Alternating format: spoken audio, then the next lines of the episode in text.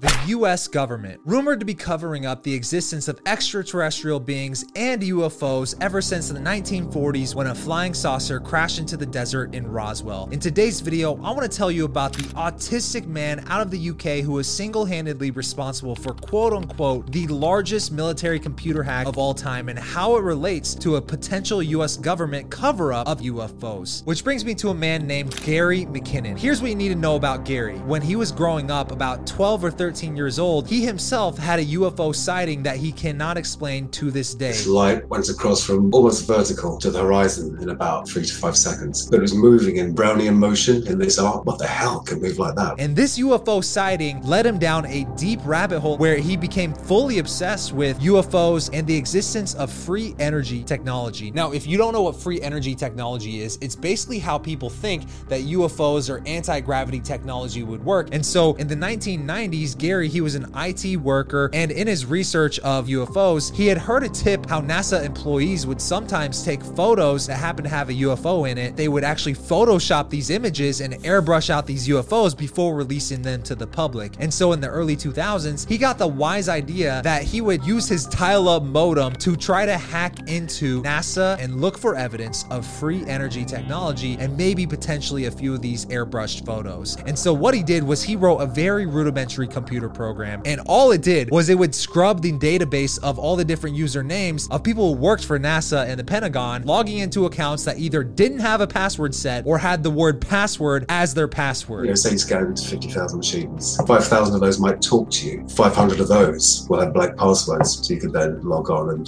have a look on the network. And sure enough, in 2001, he got in. He was scouring through the different images, the different folders, and he came upon a folder that looked like it had before and after images images of processed photos from space. And because he was using dial up internet connection in 2001, loading these photos took a little bit of time. One of these photos he tried to open, and as it was about halfway through loading, line by line, he started to see the outline of a craft that was cigar shaped, and above and below it, he could see two geodesic domes. Now, as this thing was loading, someone realized that he was accessing photos on their computer, and he saw the computer cursor move to the corner of the screen and log him out so he couldn't remotely access this person's computer computer anymore. But undeterred, Gary continued. In fact, he made a routine out of this. He would come home from work every single night, light up a joint, get really high, and start going through these people's computer files. Which brings me to the next thing that he found that people in the UFO community still talk about to this day. And this is an Excel spreadsheet that was titled Non Terrestrial Officers. And when he opened this document, he saw names of multiple ships that were apparently in space with a bunch of non terrestrial officers. Unfortunately, he says he was too high to actually remember any of these these names to this day. But nonetheless, this is an Excel spreadsheet that pointed to the existence of supposedly a secret space force that was carrying out missions in space. Now, as fun as all these hacking tirades were, it all came to an end in March 2002, about five to six months after 9 11 happened, where one night he wakes up with officers standing at the end of his bed who now wanted to place him under arrest for what they are calling the largest military computer hack of all time. According to the US government, he hacked 97 different computers and caused over $700,000 in damages. Now, here's where it gets complicated. Gary was in the UK, so the government couldn't necessarily just kidnap him and take him over to our country. They had to extradite him with the consent of the government in the UK. It really is